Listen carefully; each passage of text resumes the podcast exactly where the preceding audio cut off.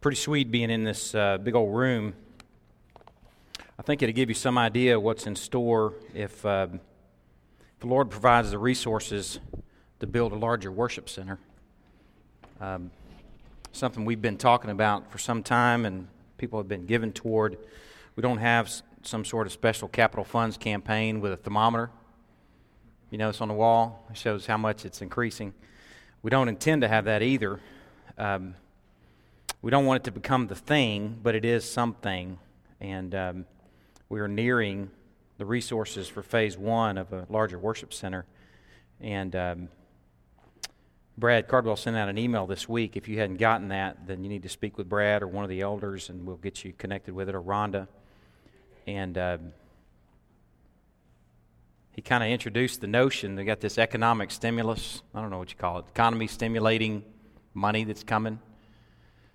You know, how cool would it be if the kingdom people said, you know, I appreciate the economy. I can see it, I can touch it, I can feel the impacts of it, but the kingdom is more real to me than the economy. I think I'll be participating in a kingdom stimulating event. And um, given that toward that building, we'd knock that building out and be worshiping in it quick. So that's money you didn't plan on.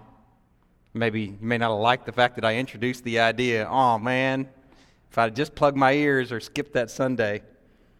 But, man, we're just not living for the economy, not kingdom people. That's just not what we're about. Turn to the book of uh, 1 Peter, if you would.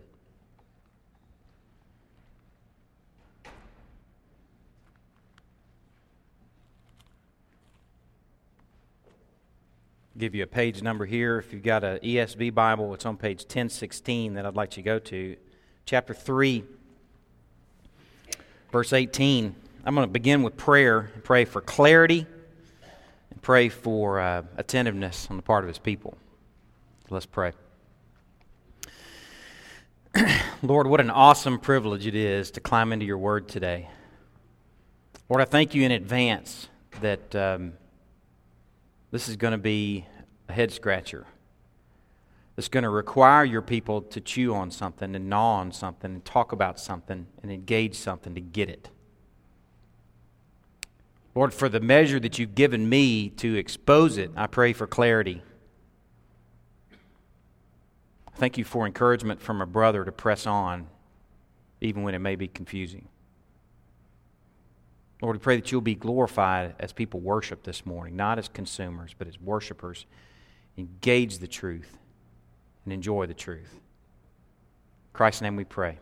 Amen. I had a barn meeting with Brad Cardwell last night. Uh, Brad and I get together periodically, meet in his barn and talk about things, and it's usually proactive. We're talking, walking together. Sometimes it's reactive. Last night it was reactive. He had to talk me down off the ledge and uh, the ledge was this realization that there's going to be. I'm kind of thankful that it's dark in here because then I can't see the deer in the headlights looks that, or the thousand yard stare that I might get when we engage these truths this morning. Brad encouraged me to expose the passage and to trust that God in time would give clarity to what you're going to hear this morning. The place that we're going in the book of John in these next few weeks is uh, really a sea of red. it's probably going to be months that we're just going to be swimming in red. Just Jesus talking in his last few hours before the cross. And I'm imagining what it must have been like for the disciples as they're hearing these things. And he even told them, he said, It'll be okay when I go, because when I go, the Holy Spirit will come and he'll help you not only recall these things, but he'll help you sort them out. So that's what I'm praying for today is that uh, the Holy Spirit will help sort out some of what you're going to hear today. What I'd like to do first is read the passage here in 1 Peter chapter 3 verse 18. Just the first two-thirds of it is where we're going to be this morning, at least for the majority of it, but I want to give you some references of some other passages you can have at the ready. Three primary passages we're going to be in this morning. There'll be others, but three primary. I want to give you so you can kind of put a bookmark in them or a finger. If you got more than one finger, you can put one in each of these spots.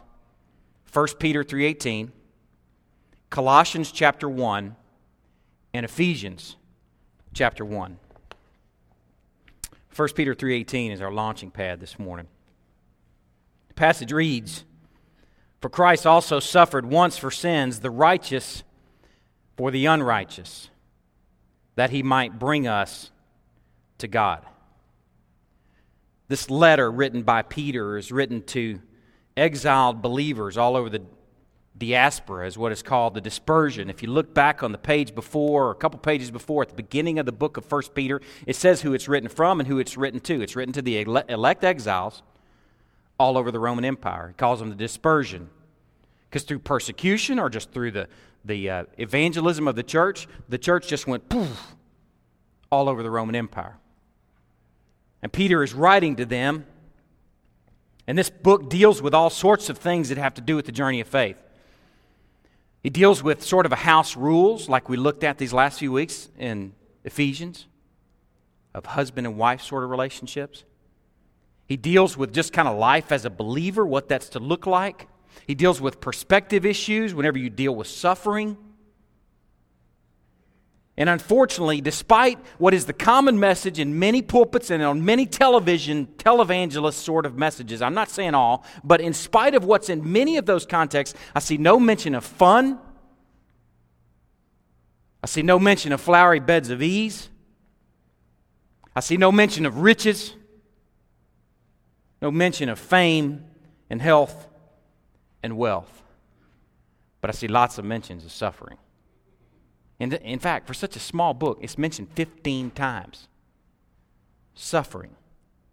In this passage where it begins for Christ, the four points us back to before. It points a few verses in front. Let me go back, but they go there. Four points back to verse 14. But even if you should suffer for righteousness' sake, you believers who are dispersed all over the Roman Empire, you will be blessed. Even if you suffer, be ready to give an account for the hope within and to give that with gentleness and respect. And here's the encouragement to suffer well because the next word after Christ is also. Because Christ also suffered. You're not alone in whatever sufferings you face, for our Christ suffered as well. But where we're going to focus this morning is where this verse goes next. Peter, in orienting believers to their attitude in suffering, he takes them to Christ's purpose in suffering.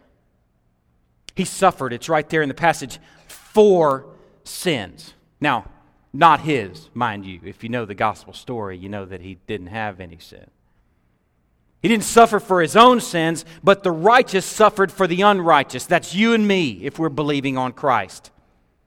He suffered once for the sins of those who believe to the end on Christ. And this death, this death for sins, this suffering, actually accomplished something. It wasn't like some dude stepping into a marketplace with a bomb on his chest and an ignition in his hand and blowing himself up for nothing. His death accomplished something. Dying for sins, if it didn't accomplish anything, would be quite a waste. But this death, this suffering for sin, wasn't just punishment, it actually achieved something. There's an important result, and it's found in the rest of the verse. First, I want to introduce you to the word that.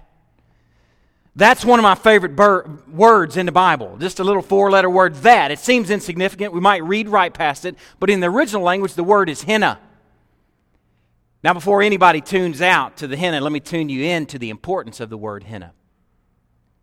When I began to study Greek, I found that the, the word hina is important because it's often associated with what's called a clause, and it's a hina clause. And the hina clause matters.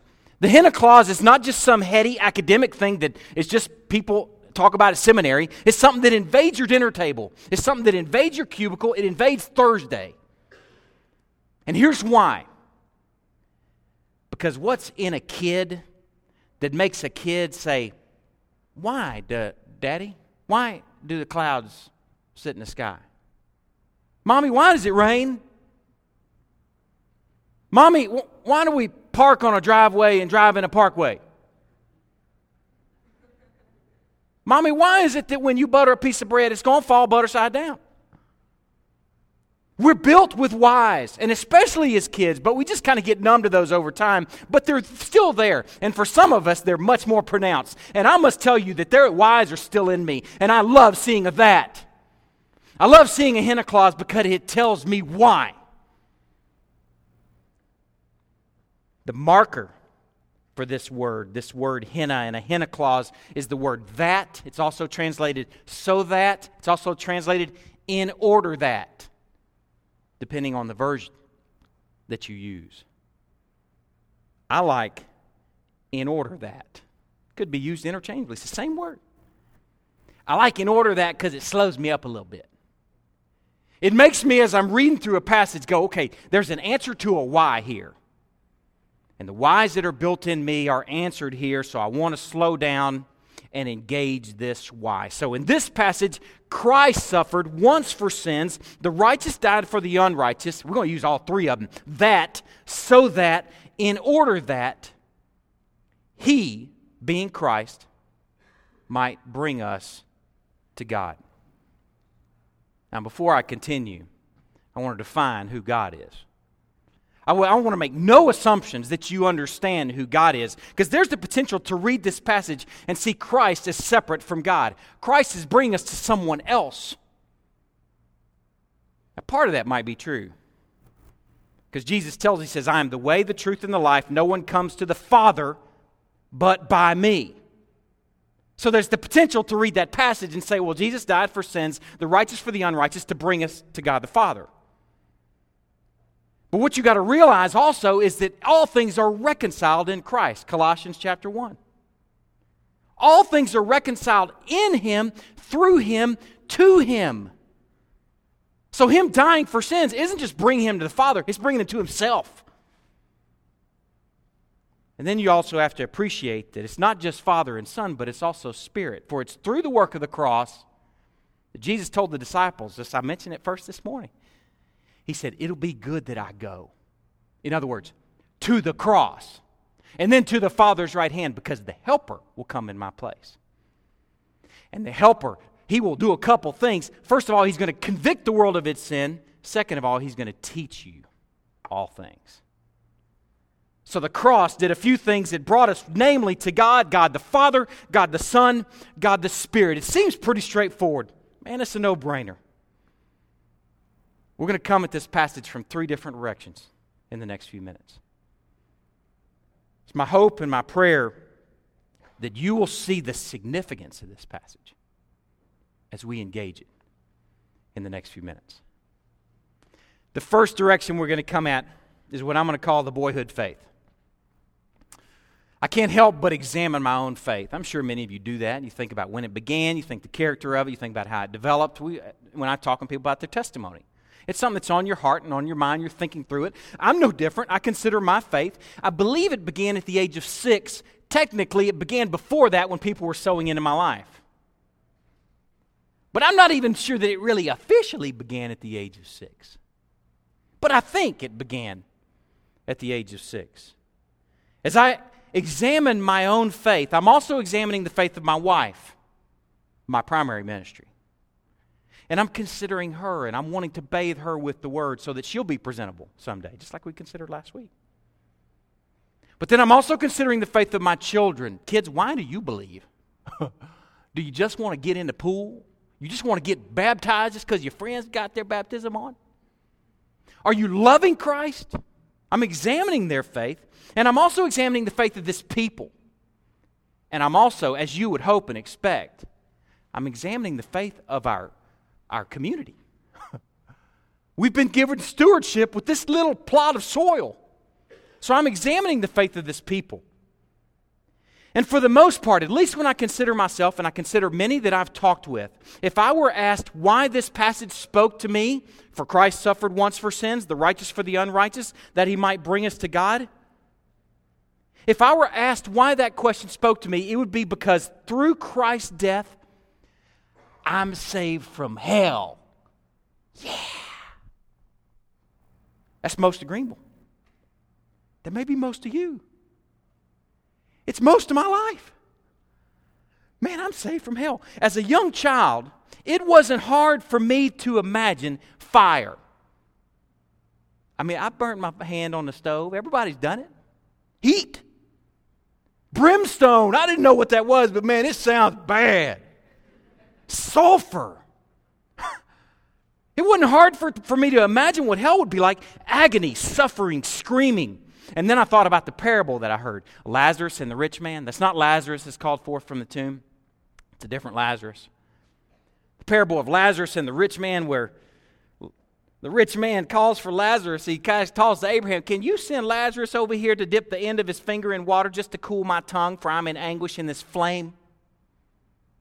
If there's something I could do to avoid that, I'm in. Tell me what I got to do. Oh, Jesus is the way? Okay. Well, man, I'm so in. So I cast my lot with Christ. I knew I was a sinner. I knew that that was my lot, that fiery place. I knew that's what was in store. And even at the age of six, and I thought that Jesus died for me so I wouldn't have to go to that place. That was the substance of my faith.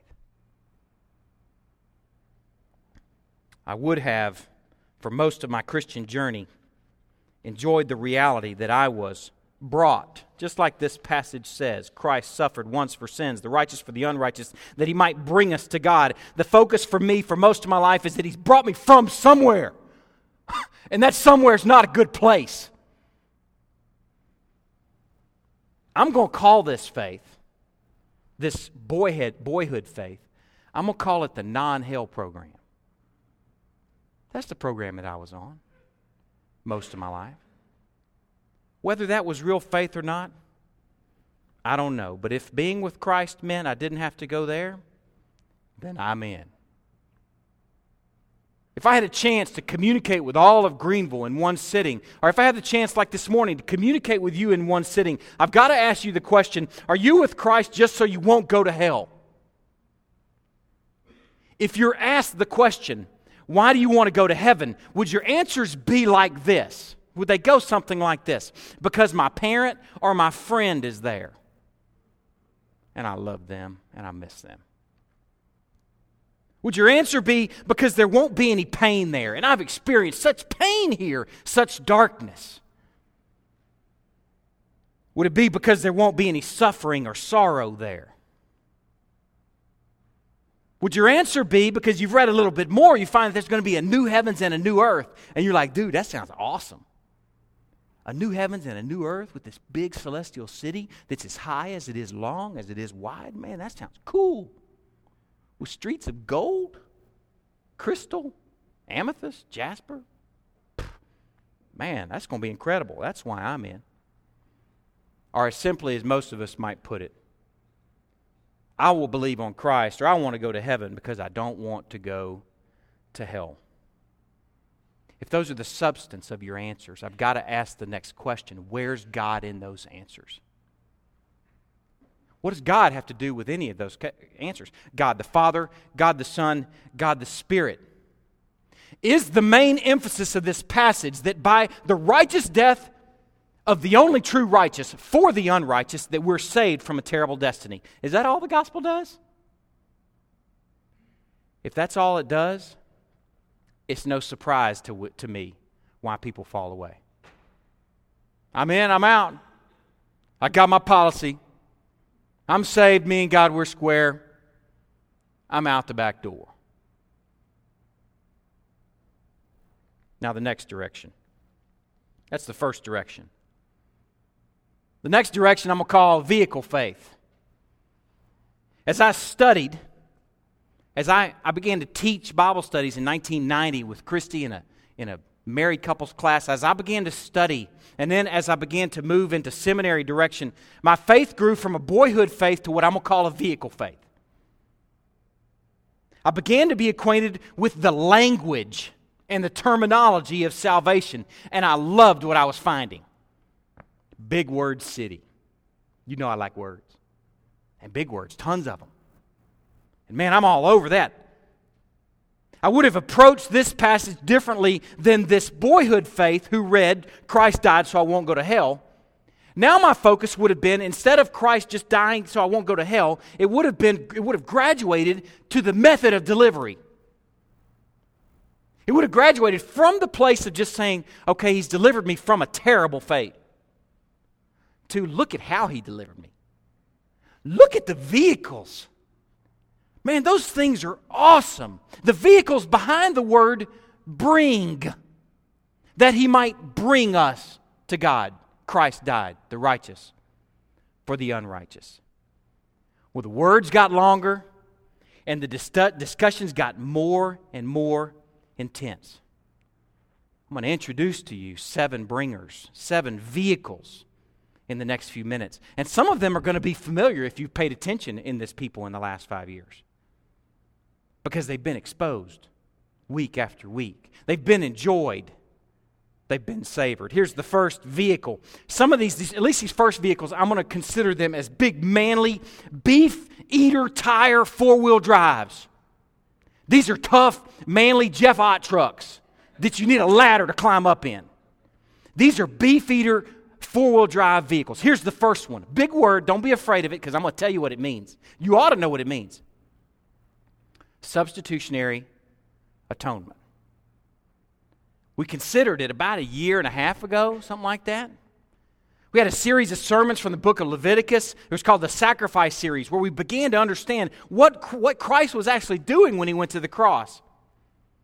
And in this sacrifice series, we considered first substitutionary atonement, that big manly four wheel drive with big mud grip tires.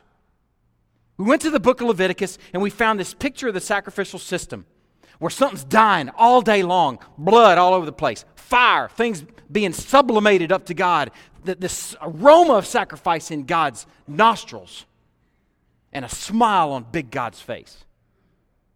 And what we found in Leviticus is that for a holy God to dwell with unholy man, something's gotta die. God is that holy, and sin is that corrosive. In the book of Hebrews, we found that without the shedding of blood, there's no remission or lessening of sin. So it's in here we began to be acquainted with this thing called substitutionary atonement. We met this fictional guy that I made up, this guy named Jacob. Jacob was just a normal dude, but he was serious about being reconciled with God. So he had big flocks and big herds, and every day, man, he's picking out a lamb or a bull. got to go back to the tabernacle. I messed up. I raised my voice to my wife or I had an evil thought. Where's my unblemished lamb? He walks off to the tabernacle. And his neighbors are going, There goes Jacob again. And we considered this picture of substitutionary atonement is Jacob walking to the entrance of the tabernacle, taking the bull or the lamb, putting his hand on that critter's head, and then reaching around and slicing its throat, whoosh, blood spurting everywhere. That picture of him putting his hand on that critter's head is the picture, of substitutionary atonement. This critter is my substitute, God. This critter's died in my place. God gave a great blessing, great grace in giving them this sacrificial system. But boy, it was cumbersome. Ask Jacob. There he goes again. His flocks and herds are dwindling. He's encouraging them, produce, because there's tomorrow. I know I'll be back. But it's there we met that first vehicle, substitutionary atonement. And it's a sweet, sweet vehicle because it picks us up and it brings us to God. It picks up an unholy people and it brings us to a holy God. Thank you for substitutionary atonement. That Christ became our substitute. It's like we've placed our hand on his head and he handed us the knife and said, Slit it! I'll become your substitute. We met substitutionary, atonement. Man, we sung, we proclaimed, we worshiped. Then the next four wheel drive we met was propitiation. I'm calling these manly off road vehicle four wheel drives because they achieve something that no little old Civic can do. If you got a Civic, don't, I'm not picking on you. You just know that Jeff Ott's car could run right over you. That's what these are. The first car was a substitutionary atonement. It's a manly, beef eating four wheel drive. Here's another one the four wheel drive of propitiation. Propitiation is not just a big word that someone made up. It's not this academic word either. It's a word in our Bible. Have you ever wondered why the consequences of eating a piece of fruit from the tree of the knowledge of good and evil were death? Doesn't that seem a little extreme? It's just a piece of fruit, it's just a bite. The reason it's not extreme is because that's a tutor on God's extreme holiness and on our extreme sinfulness.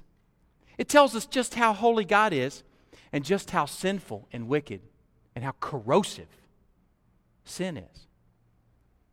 So as we consider propitiation, 1 John chapter 4, you don't need to turn there. Verse 10, you can jot it down. It says, In this is love, not that we've loved God, but that He loved us and sent His Son to be the propitiation for our sins. In his death, he paid for sins that were due us. He stepped in our way. God, this rightful, holy, just God, is rightfully angry at sinful man. You, insert you. And through the work of the cross, Jesus steps in our place and bears the full weight of what we're due. He absorbs that wrath. That's propitiation. And through that work, we are brought to God. That's a sweet vehicle. Here's the next one. I'm going to call this a four wheel drive too. I hadn't really figured out what vehicle it is, but it's four wheel drive ish. The next one is peacemaking. The first vehicle, the way God brings us to Him, is through the work of substitutionary atonement. When someone dies in our place, and then there's propitiatory work where someone actually bears the wrath that's due us. And the third is peacemaking. Turn to Colossians chapter 1. I told you to kind of have it at the ready. I want you to see this. Colossians chapter 1, beginning in verse 17. This is an awesome passage of Scripture.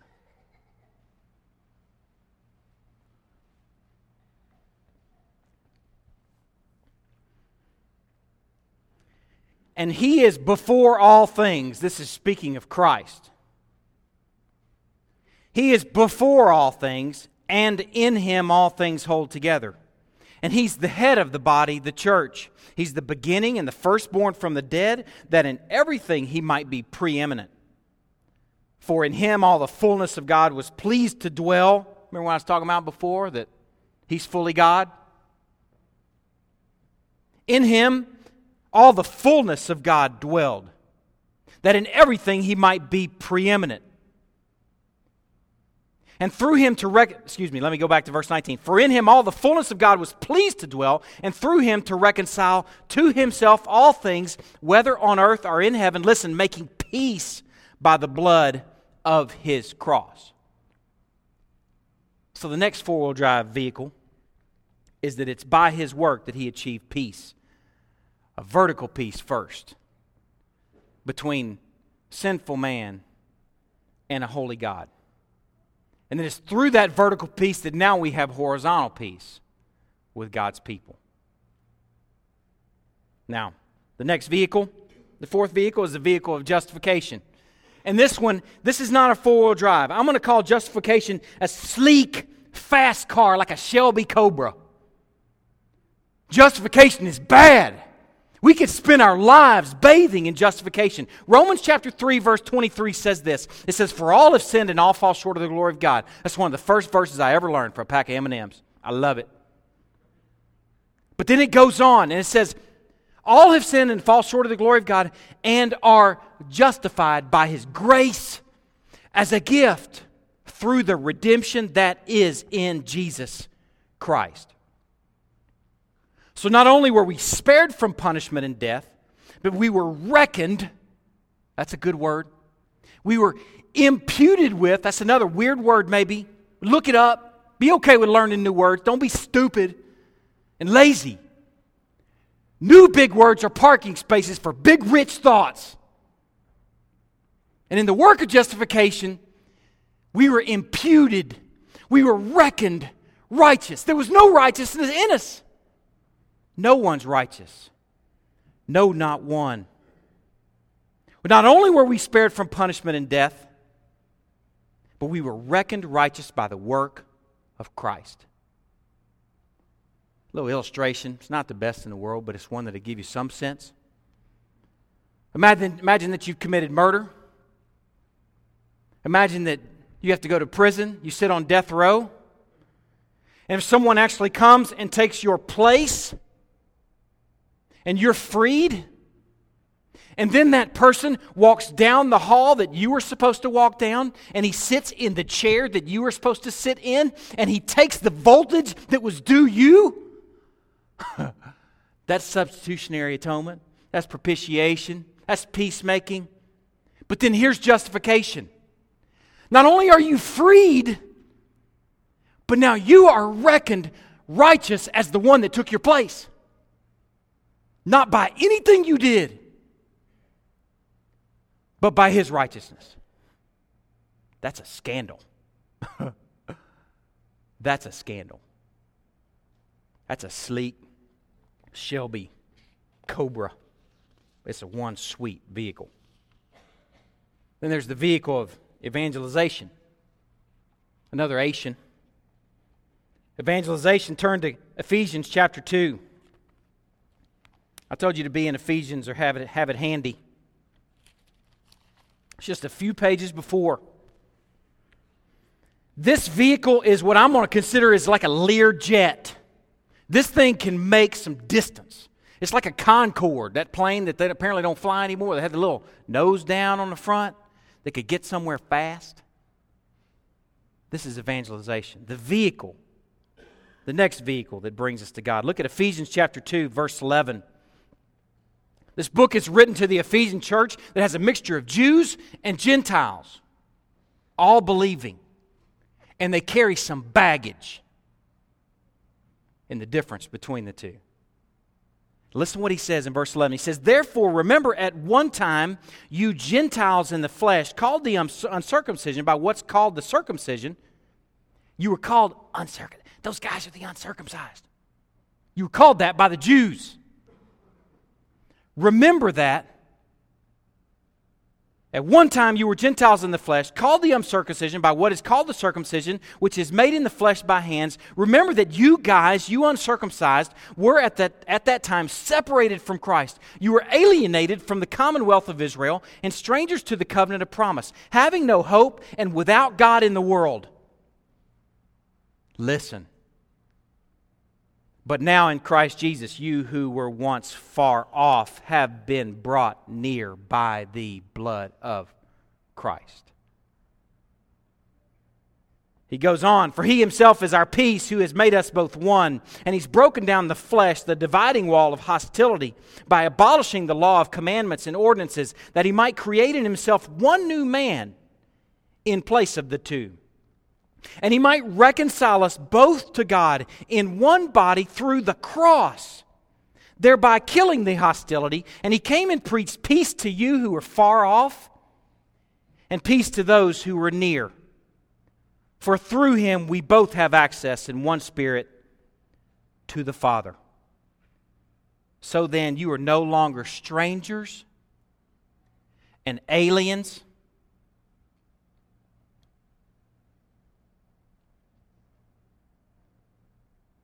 You are brought near by the blood of Christ.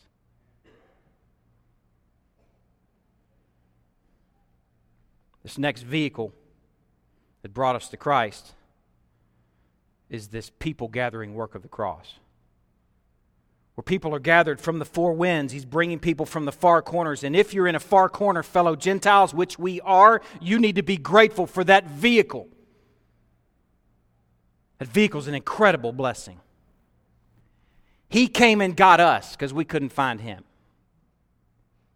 He came and got us by the beautiful feet of one who carried good news, thereby bringing us to God. Two more vehicles. And I'm urging you to hang in there. I'm regretting the way I introduced the sermon this morning because you may go to the place where ah, be able to figure this out. It's going to be hard. Tune in. Where we're going in these next few minutes is important. Here's the next vehicle. I'm going to call this a Honda Element. Remember when the Honda Elements first came out? They're driving down the road and you're going, man, what is that? That's some sort of service vehicle that people use around their around their uh, work facility. That thing is ugly, boy. But then before long, it kind of started getting cool. I don't know why. I don't have one, and I probably wouldn't. But they kind of started looking cool, kind of like the Mini Cooper. When I first saw them, those things are ugly, but then after a while, man, I like those. And that's the next Asian that I'm going to call election. This next vehicle that brings us to God. Right there in Ephesians chapter 1, beginning in verse 3. Blessed be the God and Father of our Lord Jesus Christ, who's blessed us in Christ with every spiritual blessing in the heavenly places, even as He chose us. There it is. If you don't like it, then you need to rip that page out of your Bible. He chose us in Him before the foundation of the world that we should be holy and blameless before Him. In love, He predestined us for adoption through Jesus Christ, according to the purpose of His will, to the praise of His glorious grace, with which He blessed us in the Beloved.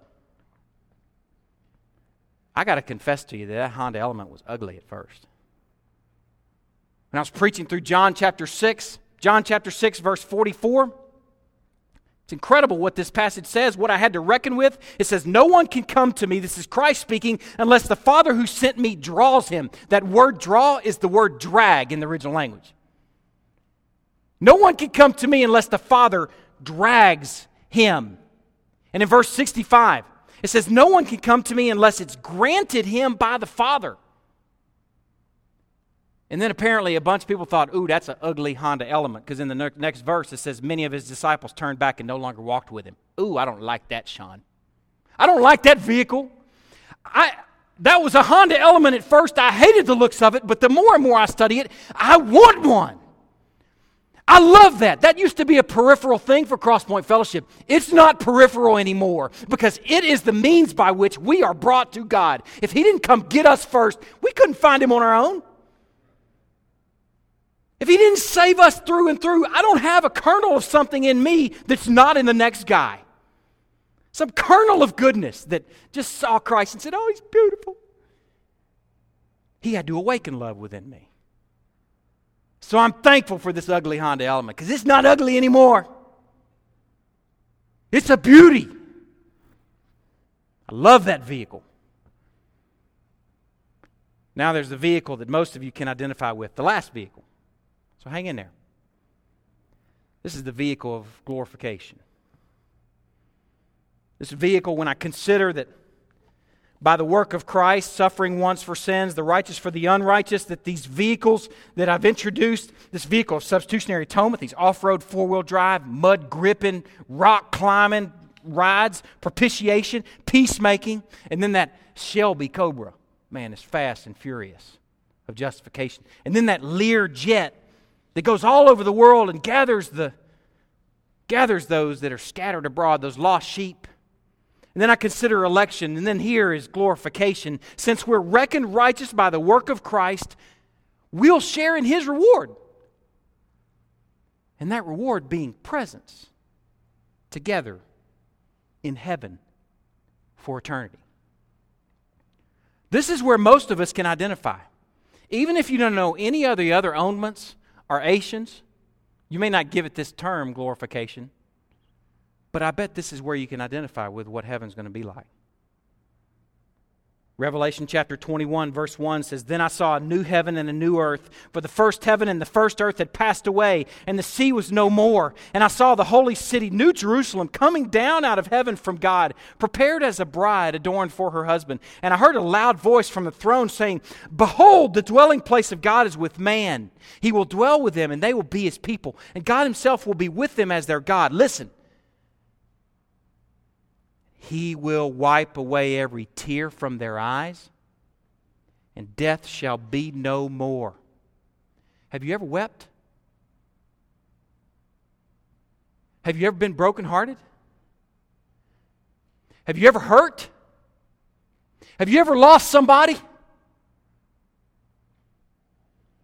He will wipe away every tear from their eyes, and death will be no more. Neither shall there be mourning or crying or pain. Have you ever hurt? For the former things have passed away. What car is this? I'm going to call this the concept car.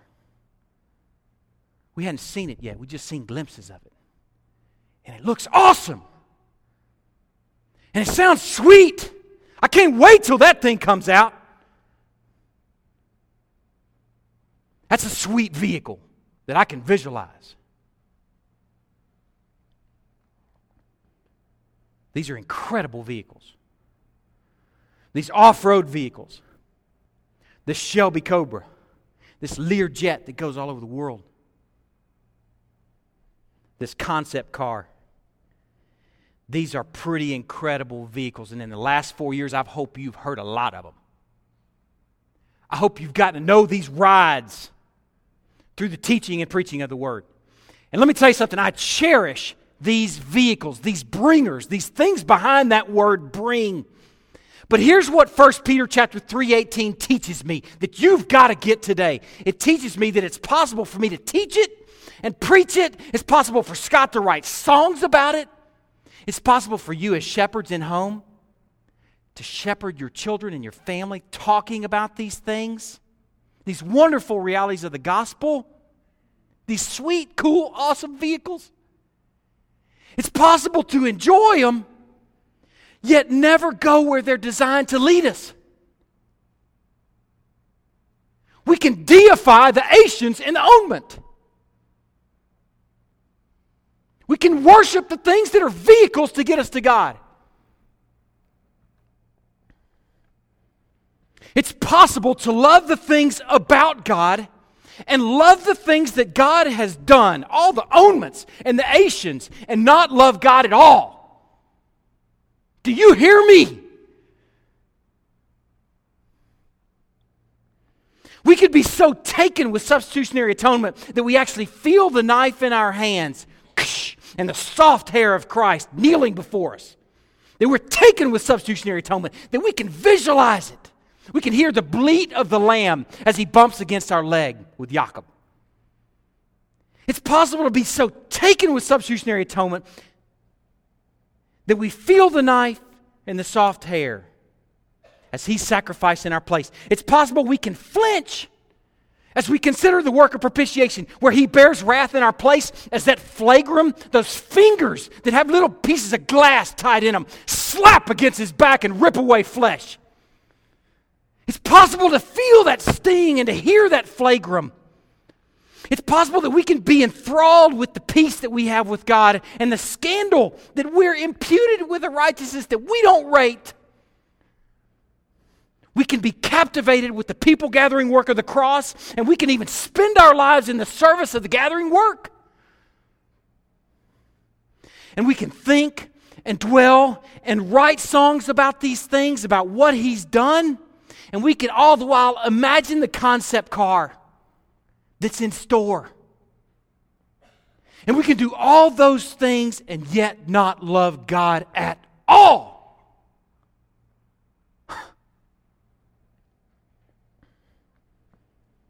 See, while this death of the one true innocent, this righteous dying for the unrighteous, accomplished much, all those vehicles that you see, it was not the end.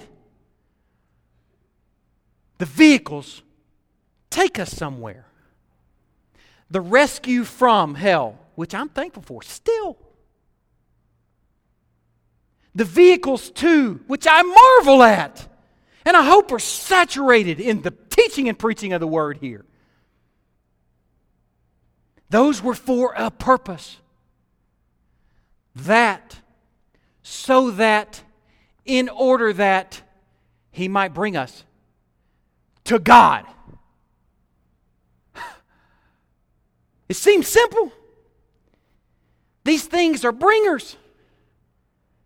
These things are obstacle clearers to take us to the true treasure, which is not the attainment of knowledge of those things. The true treasure is God. The true treasure is where they take you. All these things, these vehicles that I talked about, these are like little diamond facets that you consider and you marvel at. You look at under the microscope. But you've got to step away and enjoy the beauty of the diamond. These things are like trees, wonderful trees, that are planted in a majestic forest of God's glory. These things are like clouds in a beautiful sky, red, fiery sunset of God's glory. These things, these awesome vehicles, which I cherish, are like rocks that we pick up beautiful rocks sapphire, agate, topaz, amethyst, granite, quartz. We're picking these rocks up and we're looking at them, but then we got to stand back and realize these rocks are sitting in the Grand Canyon of God's manifold glory. And we can handle the rocks and think that we're enjoying the canyon.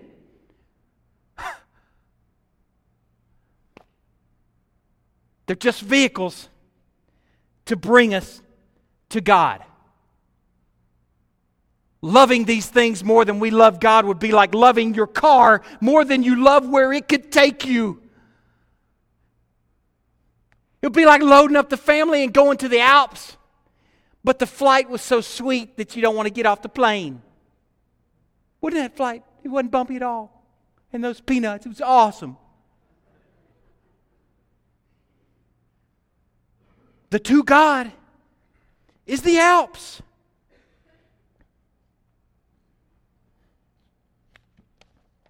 This may seem like a trivial thing, a small nuance, but I want to present it to you another way. I want you to imagine that the love that a child has for its parents. If you ask a child, son, daughter, kid, Johnny, why do you love mommy? He's probably going to say things like, well, mommy does some wonderful things for me. There's some great vehicles for fellowship with mommy. She cooks for me. She reads to me. And man, what a reader. She tells me stories. She scratches my back at bedtime. Mommy's awesome. Now, if you're paying attention, you know that those are no real descriptors of the love that you hope it grows into. You hope that as a teenager and as a young man or young lady, the love for mommy grows from she scratches my back to. Mom's awesome. I love mom just for who she is, not for what she's done for me only. While I'm thankful for the sweet things that she does for me, that thankfulness, the things she does, does for me, is a handmaid and a servant to the master of relationship with mommy. Now that's relationship. And that's what the relationship with God, that's what this passage is telling us. Think about the love of a husband for his wife. Husband's going to write wife a love note. Some of you are thinking, huh? Some wives are going, yeah, that'd be awesome. And he begins it with, honey, I love you because. How he answers that question will have a lot to do with whether it's responded to, whether it's reciprocated. If he says, You know, I love my wife, honey, I love you so much because you bathe the kids, because you're easy on the eyes. Hopefully, you can be a little stronger than that. Because you bathe the kids, you're easy on the eyes, because you wash the clothes, because you feed the dog, because you make the bed, because you clean the toilets, because you cook my favorite foods, and you leave it at that. Wives, how's that going to make you feel? Make you feel like a maid. Make you feel like a servant, like a bellboy. I hope love matures beyond that to a husband saying, Honey, I love you for who you are. While I'm thankful for all these sweet things that you do for me, I love you just because you're you. Now that's rich love. If we expect and hope that human love should grow beyond the point of just loving you for what you get out of it, why shouldn't we hope that love Godward grows that way? Should love toward God be less than love toward mommy? It should be more. It should be deeper. It should be richer. This question, this verse, is no insignificant verse. This is no nuance. This may be the difference between hearing, I never knew you, or saying, Come on in. Well done, good and faithful servant. It's that critical. It's no nuance. Here's a question for you. I'm reading a book right now by John Piper. It's called God is the Gospel. He asked a question in there that was one of the best questions I've heard, I think, in my life. And here's Ben's version of that question If in heaven, this will be so diagnostic for you. If, if you've hung in there up to this point, this question will help you understand this whole sermon. Talk about it as a family. If in heaven you're able to enjoy the fellowship of friends and family who've gone on before you, if you're able to eat the best food you've ever eaten, three forks all day long, right? Good grub. If the most incredible landscapes you've ever seen surround you, it's like you cannot look in a place that's not beautiful and wonderful and incredible. If the weather is perfect every day, like Southern California, are you kidding me? How do those jokers get away with living there? Beautiful weather all day long, perfect breeze, just the right temperature. If heaven, if in heaven you hear the most wonderful sounds you've ever heard all day long, the most beautiful birds you've ever heard sing, the most beautiful songs you've ever heard sung, if the most perfect experiences you've ever experienced are all you feel and experience,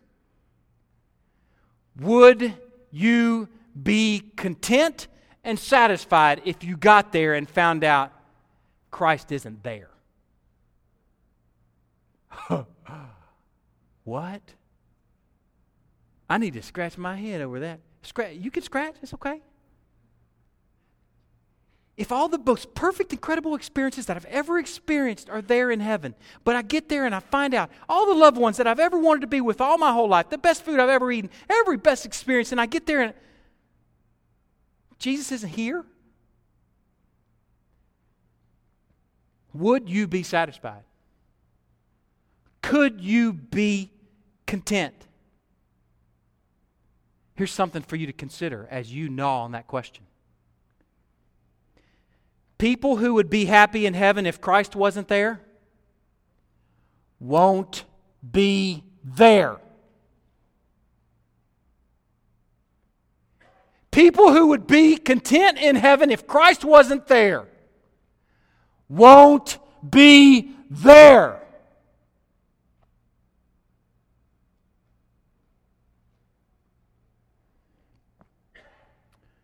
preacher in the 1800s, a guy named J.C. Ryle. He was the bishop of the Anglican Church. In 1877, he preached from Colossians chapter 3 Christ is all and in all. And here's what he said about this specific thing. Listen. He said, But alas, I, I would like to put this in the newspaper and put my name on it. I couldn't because J.C. Ryle said it. I put it after it. Ben said that J.C. Ryle said. But alas, how little fit for heaven are many who talk of going to heaven when they die. While they manifestly have no saving faith and no real acquaintance with Christ, you give Christ no honor here. That sound familiar? Most of Greenville professes faith in Christ to have had some sort of experience, yet they thumb their nose at the, cur- at the church that Christ came and died for? 3%, 3 to 5% of Greenville is engaged in a local body? Does that blow your mind? I cannot tell you how often I hear people say, Man, that's not gone, my old cousin over there, he's living in sin, but at least he's saved. At least he's saved. But he has no affection for what Christ has affection for? You have no communion with him. You give Christ no honor here. You do not love him, is what JC says. He says, Alas. I like that ancient, old timey words. Alas. What could you do in heaven? He says, It would be no place for you. Its joys would be no joys for you. Its happiness would be a happiness into which you could not enter. Its employments would be a weariness and a burden on your heart. Oh, repent and change before it be too late. Greenville. Those who are on the non hell track. That's why I said, I don't know if that was faith at all. I don't know what that was.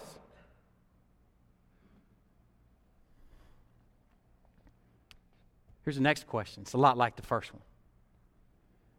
If in heaven you have perfect, this is for the real students among you, which we have a lot of man. I love that. People gnawing on things, people engaging these vehicles and loving them with me. I love that. But if you go to heaven and you have perfect understanding of substitutionary atonement, you see it in all its glory. You get all your questions answered. You see clearly propitiation, justification. You can see every detail of the peacemaking work of the cross. You see his plan in evangelizing the nations. As, and as you sit in heaven, you're enjoying the intricate details of glorification and how marvelous glorification is, that concept car. If you've got perfect knowledge of all the Asians and all the ownments, but if you find out the Lord's not there, would you be satisfied? Could you be content? People who would be content musing on the Asians and the ownments in heaven if Christ wasn't there won't be there. They may know the lingo, they may know the Asians and the ownments, but if they don't know the God of the Asians and the ownments, they won't be there. The worshipers, the true worshipers, with all the best food, with all the best experiences, with all those sweet friends and family that we've cherished all the years over the years being there with us in heaven with all knowledge and all understanding with perfect weather and perfect breeze the true worshipers with all those things in heaven, which I'm going to call the trappings of God. The true worshiper, if they have all those things and they get there and they find out Christ isn't there, the true treasure, I'm out of here. Where is he? you can have three forks. Ecclesiastes says, Who can eat or find enjoyment without God? You can have three forks you can have these experiences. You can have these incredible sounds. You can even have my family members that have gone on before me that I would love to see. If Christ isn't there, I pass. That ought to be our answer. It just won't do. Where is He? In place of suffering? I'd rather suffer and be with Christ than be on flowery beds of ease and be without Him. That's the point of this sermon. I'd rather be suffering with Christ than in pure bliss without Him. Our song as the people of God should be He's my treasure, not what He does for me. He's my joy. He's my portion. I pant for him like a deer pants for water. That's the song of the people of God.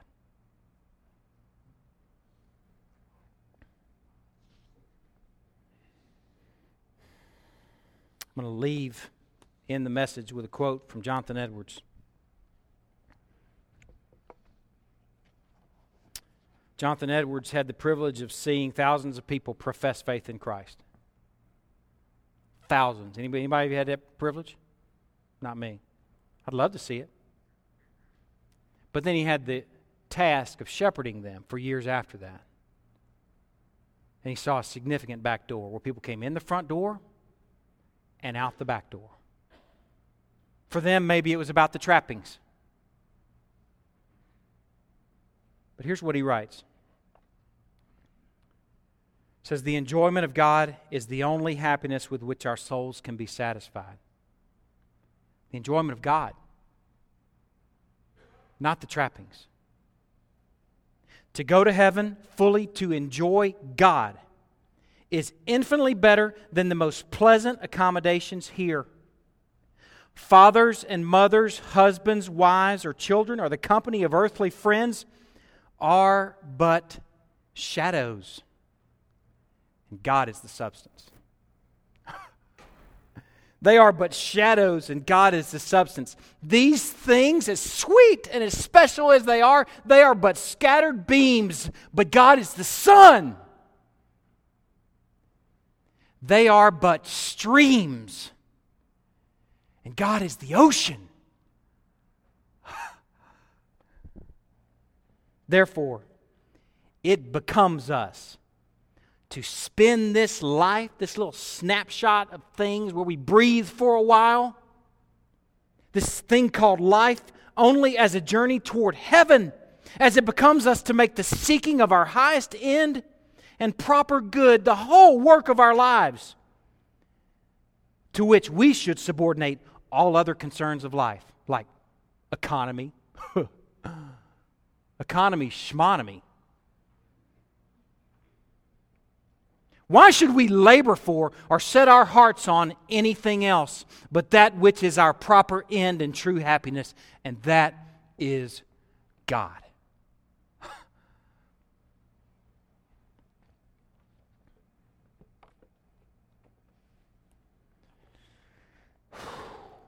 Let me pray.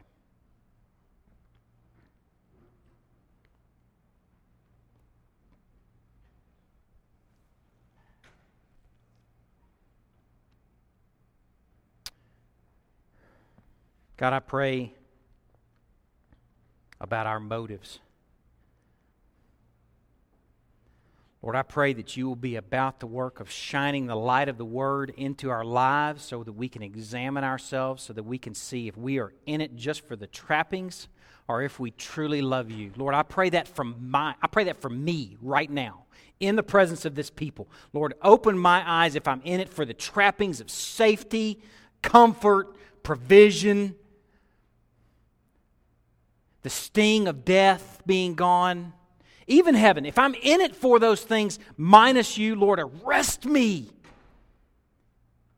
Arrest me first with that realization and then inject me, overwhelm me, put in me a love for Christ, a love for you that I can't muster, that I can't generate. I pray that for me. I pray that for Christy McGraw. I pray that for Evan, Luke, and Daniel. I pray that for this people that sit here today. Lord, I pray for a sincerity and urgency and a seriousness about being hard and fast after you and you alone. Lord, we thank you for the trappings. We do.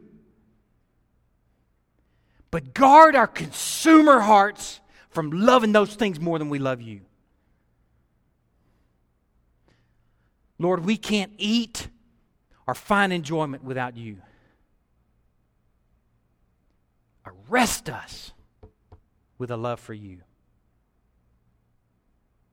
We are praying this in Christ's perfect, precious, and holy name.